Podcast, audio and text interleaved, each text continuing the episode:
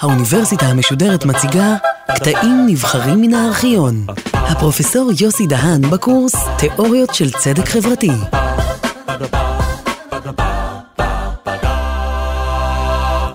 היום אנחנו נשוחח על uh, תורת התועלתנות. תורת התועלתנות uh, עד uh, לכתיבת ספרו של רולס, תיאוריה של צדק, הייתה התורה המובילה, התורה שבקונצנזוס.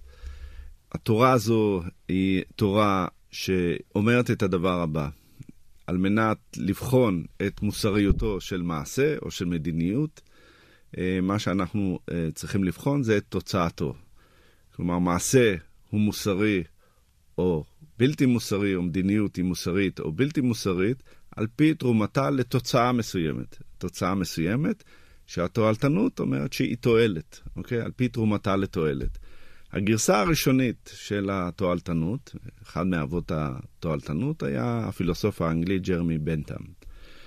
והתפיסה שלו הייתה ש... המעשה המוסרי, המדיניות המוסרית, היא המדיניות שמביאה למירב העושר, למירב האנשים. איך אנחנו מגדירים עושר?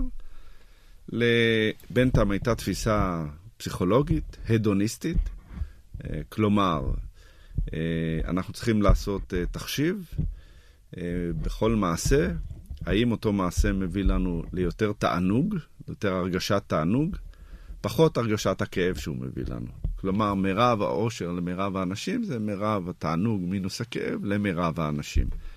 ובנטם חשב שהוא יכול לעשות את זה באופן מדעי, הוא פשוט יכול למדוד, והיו לו מדדים כיצד למדוד, למשל, אה, משך תחושת התענוג, אה, האם תחושת התענוג הזאת היא פוריה, יוצרת תענוגות אה, נוספים בעתיד וכיוצא בזה. והוא חשב שכמו שבמדע אפשר לחזות תוצאות, כך גם יהיה אפשר לחזות תוצאות של מדיניות ומעשים, וכיוון שיש לנו קריטריון גם uh, לקבוע מה מוסרי ומה לא מוסרי, אנחנו נוכל לתכנן מדיניות כזאת שתהיה המדיניות המוסרית.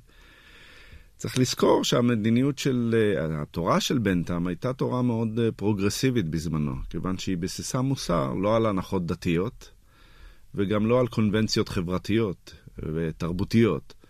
אה, מהבחינה הזאת היא הייתה מאוד מהפכנית. היא הייתה גם מהפכנית במובן הזה שהיא אה, לקחה ברצינות את העדפותיהם של כל האנשים.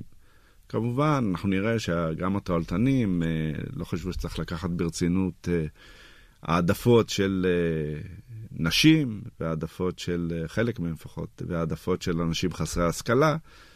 אבל באופן כללי הם חשבו שהקולקטיב, אה, יש לו זכות לקבוע מהי המדיניות, שזאת אה, תפיסה מאוד אה, אנטי-אליטיסטית ודמוקרטית במידה מסוימת.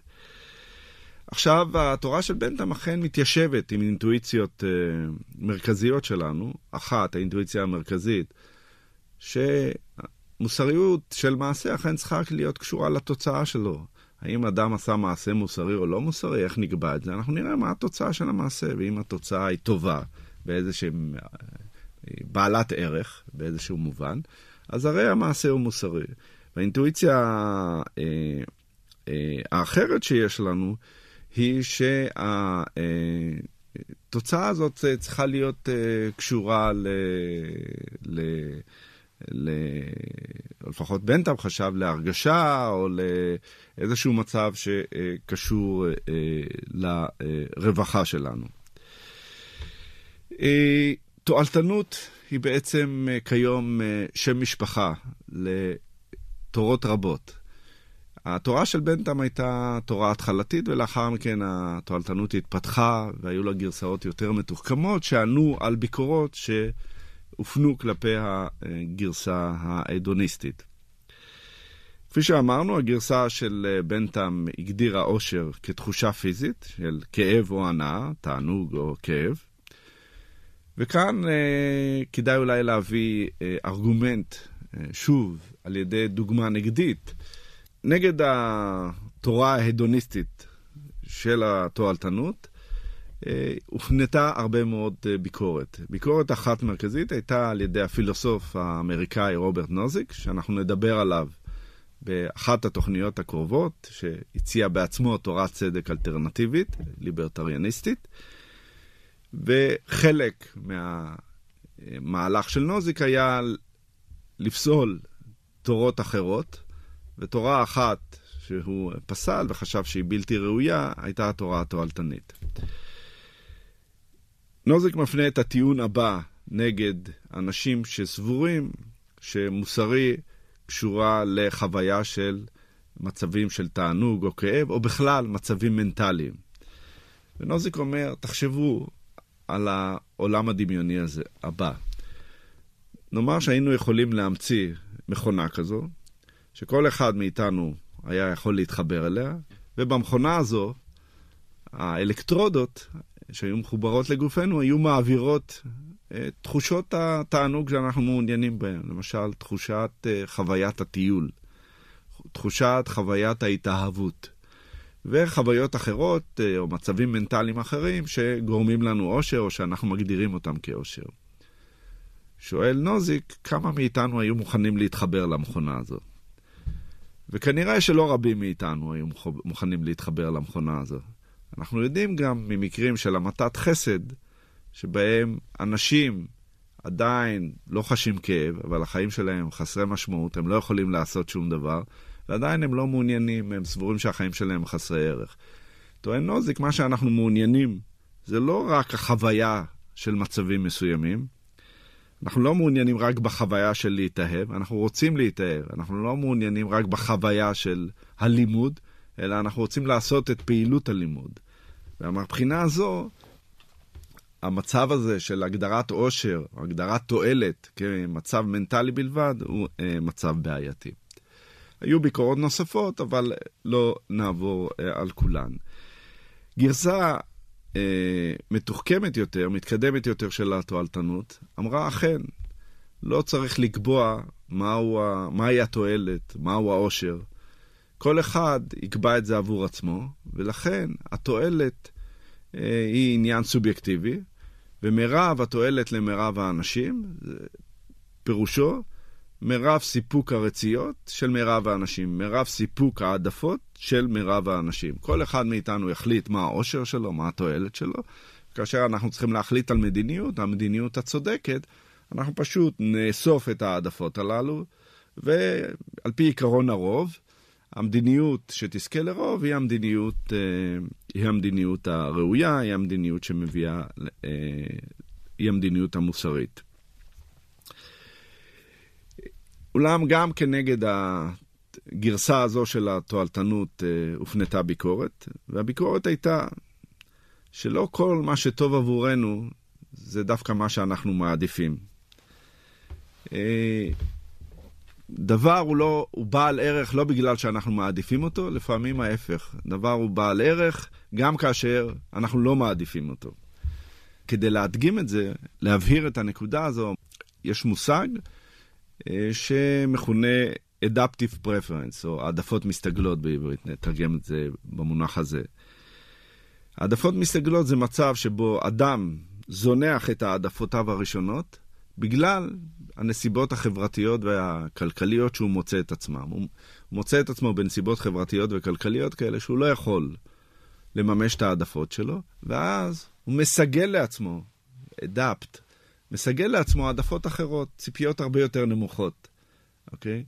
למשל, דוגמה שמדגימה את זה, זה אותה דוגמת העבד שאנחנו מכירים מה, אה, מהספרות שלנו. ואותו עבד שאומר, אה, לאחר שבע שנים, אהבתי את אדוני, לא אצא לחופשי. כלומר, העדפה שלו היא העדפה להמשיך להיות עבד.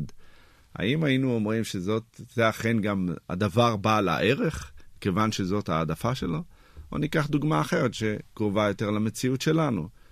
למשל, בגלל נסיבות חברתיות כלכליים ותפקידים מגדריים אה, בחברה שלנו, נשים רבות מסגלות לעצמם העדפות שהן העדפות שהן לא היו בוחרות בהן מלכתחילה, כלומר, הן לא העדפות הראשוניות שלהן, אלא הן מסגלות לעצמן העדפות על מנת להתאים את הציפיות שלהם לנסיבות החברתיות והכלכליות.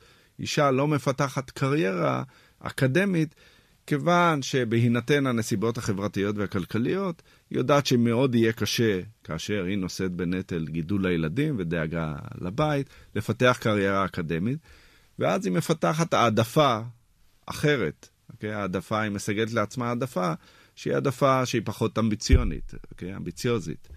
ומבחינה הזו, הבעיה של העדפות מסתגלות גורמת לכך שאם העדפות הללו אכן היו ממומשות בחברה, האם באמת זאת הייתה החברה המוסרית, שמרב התועלת למרב האנשים?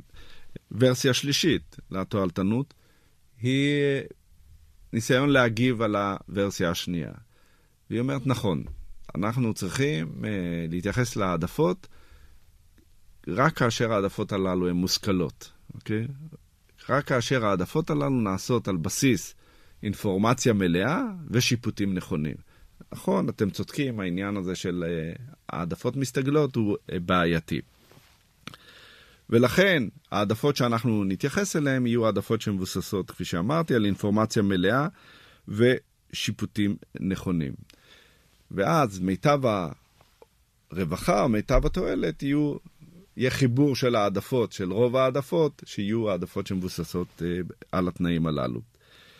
הבעיה בעניין הזה היא שיש בעיית יישום מאוד קשה. לא ברור מתי העדפות של בני אדם אכן נעשות תחת התנאים הללו, או איך אנחנו נברר שאכן העדפות של האנשים נעשו תחת אינפורמציה מלאה ותחת שיפוטים אה, נכונים. יש לנו כאן בעיה אה, פרקטית, גם מה זה להגדיר שיפוטים נכונים, איך אנחנו בדיוק אה, מגדירים את זה. בעיה נוספת שבה נתקלת התועלתנות, כל הגרסאות של, הגרסאות של התועלתנות, הגרסאות הללו שדיברנו עליהן, היא בעיית ההשוואה הבין-אישית. כלומר, קשה מאוד להשוות בין סולמות תועלת שונים של אנשים שונים. אוקיי? אין לנו אמת מידה משותפת שבה אנחנו יכולים להשוות את סולמות העדפה השונים של, של אנשים שונים. בעיה אחרת היא בעיה לוגית. שהצביעו עליה כלכלנים, כלכלן בשם קנטרו, זה יכולים להיווצר מצבים שכאשר אנחנו מחברים את העדפות הפרטיות של בני האדם, אנחנו לא מגיעים לתוצאה אחת קונסיסטנטית, לתוצאה אחת ברורה, מהי העדפה הקולקטיבית. אנחנו מגיעים למצב שבו א', אופציה א' עדיפה על ב', אופציה ב' עדיפה על ג', אבל אופציה ג' עדיפה על א'. כלומר, אנחנו במצב שאנחנו לא יכולים לומר מהי האופציה שבחרנו בה, מהי האופציה העדיפה מבין שלושת, שלושת העדפות הללו. בעיה נוספת של התועלתנות היא הבעיה של יחסים מיוחדים, או הבעיה המכונה יחסים מיוחדים ומחויבות לעקרונות. ניתן דוגמה. נאמר שאני לוויתי אה, מכם, ממך המאזין או ממך המאזינה, אה, 100 שקלים, אוקיי? ואני תועלתן. אה, עכשיו עובר זמן ואני צריך אה, להחליט האם להחזיר אה, לך או לך את 100 השקלים או לא להחזיר.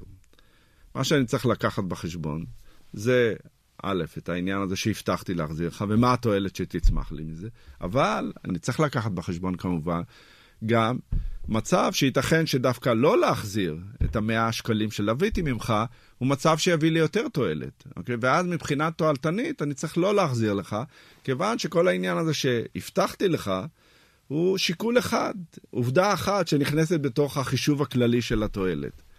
הטענה של המבקרים היא שמחויבויות ל...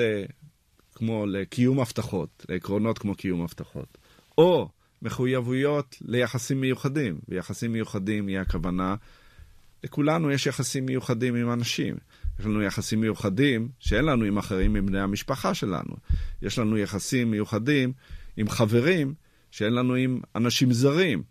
והתועלתן, בחישוב הכללי של התועלת, לא מעניק מקום מיוחד ליחסים המיוחדים הללו. כלומר, זאת עובדה נוספת שצריכה להיכנס בתוך החישוב הכללי. כלומר, ייתכן מצב ש, שבו, או בעצם, על פי החישוב התועלתני, אין ליחסים המיוחדים הללו שום מעמד פריבילגי בחישוב הכללי של התועלת. ביקורת נוספת נגד התועלתנות זה לקיחה בחשבון של העדפות לא לגיטימיות. התועלתנות לא מאפשרת לנו להבחין בין uh, העדפות לגיטימיות להעדפות לא לגיטימיות. למה אני קורא דוגמה להעדפות לא לגיטימיות? נאמר שאנחנו לא רוצים שבשכונתנו אה, יעברו לגור, או לשכונה שלנו החדשה, יעברו לגור אה, ערבים או אתיופים. כיוון שאנחנו אה, סבורים, א', יכול, יכולות להיות לנו עמדות גזעניות כלפי האנשים הללו, אבל אנחנו יכולים להיות גם לא גזענים, ולסבור שאין לנו כלום נגדם, אבל פשוט אה, ברגע שהם יבואו לגור בשכנותנו, ערך הבתים ירד מאוד. ולכן אנחנו מעדיפים שביישוב שלנו לא יקבלו, או בשכונה שלנו לא יקבלו אנשים ששייכים לקבוצות הללו. לא, אין בתורה התועלתנית אה, דבר שמבטיח שאכן העדפות לא לגיטימיות מהסוג הזה יילקחו אה, בחשבון. יש בגרסאות יותר מתוחכמות של התועלתנות. עד עכשיו דיברנו על מה שמכונה תועלתנות אקט.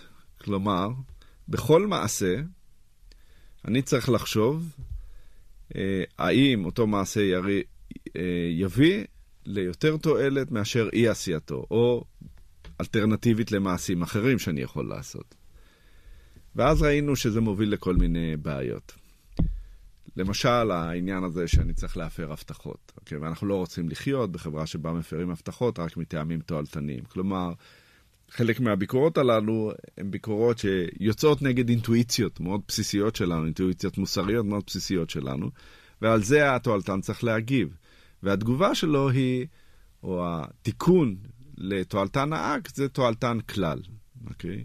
תועלתן כלל אומר את הדבר הבא, לא לגבי כל מעשה תכלית אם, אה, אם הוא מביא לי יותר תועלת אה, מאשר אי עשייתו או מעשים אחרים, אלא השאלה צריכה להיות לגבי הכלל, האם הכלל של שמירת הבטחות הוא כלל שמביא ליותר תועלת מאשר אי שמירת אה, הבטחות, אוקיי? וכך לגבי אה, עקרונות מוסריים אחרים.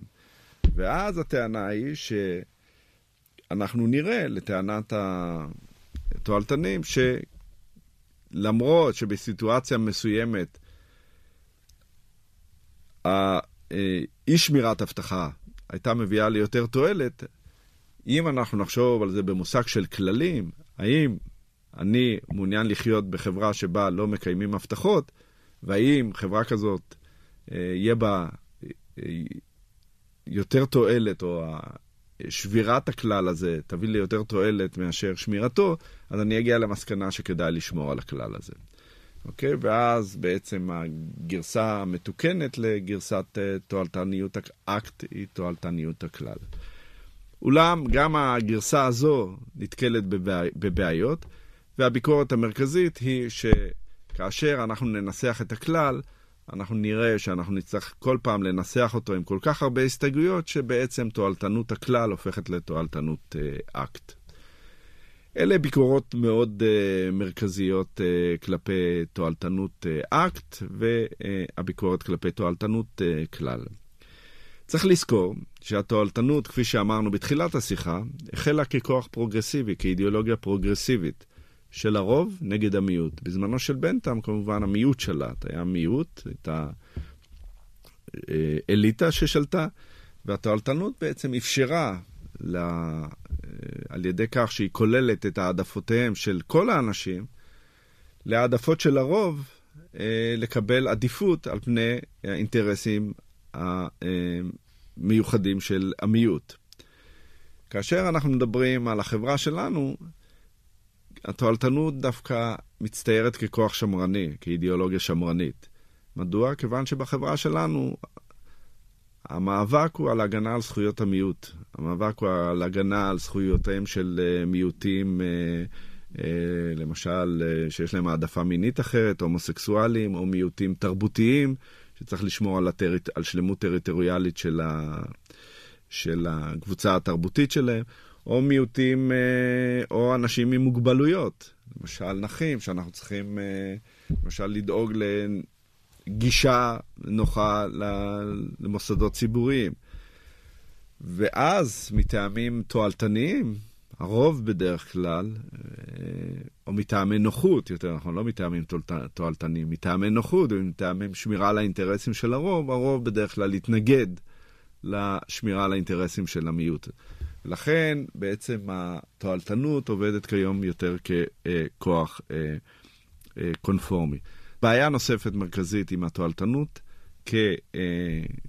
כתורה שממליצה על מדיניות, היא שלא ברור מה המסקנה הנגזרת ממנה. לפעמים המסקנות הן הפוכות.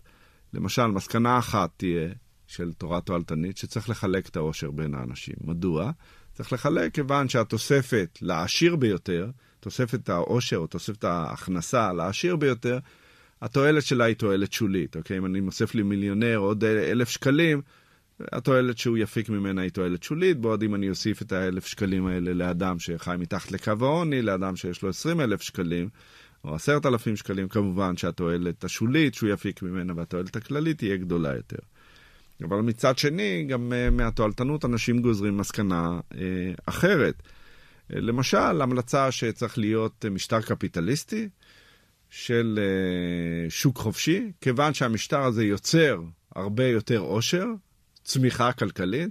צמיחה כלכלית היא התועלת הכלכלית, היא טובה לכולנו, ולכן צריך משטר קפיטליסטי ולא משטר שמחלק את ההון וממסה אנשים וכיוצא בזה. כלומר, על פי ההמלצה השנייה צריך פחות מיסוי, על פי ההמלצה הראשונה צריך יותר אה, מיסוי. כלומר, תועלתנות היא תורה פוליטית די עמומה שלא נותנת לנו פתרון אה, אה, מדויק או אה, מעשי לשאלות של צדק. שאלות של צדק. שאלות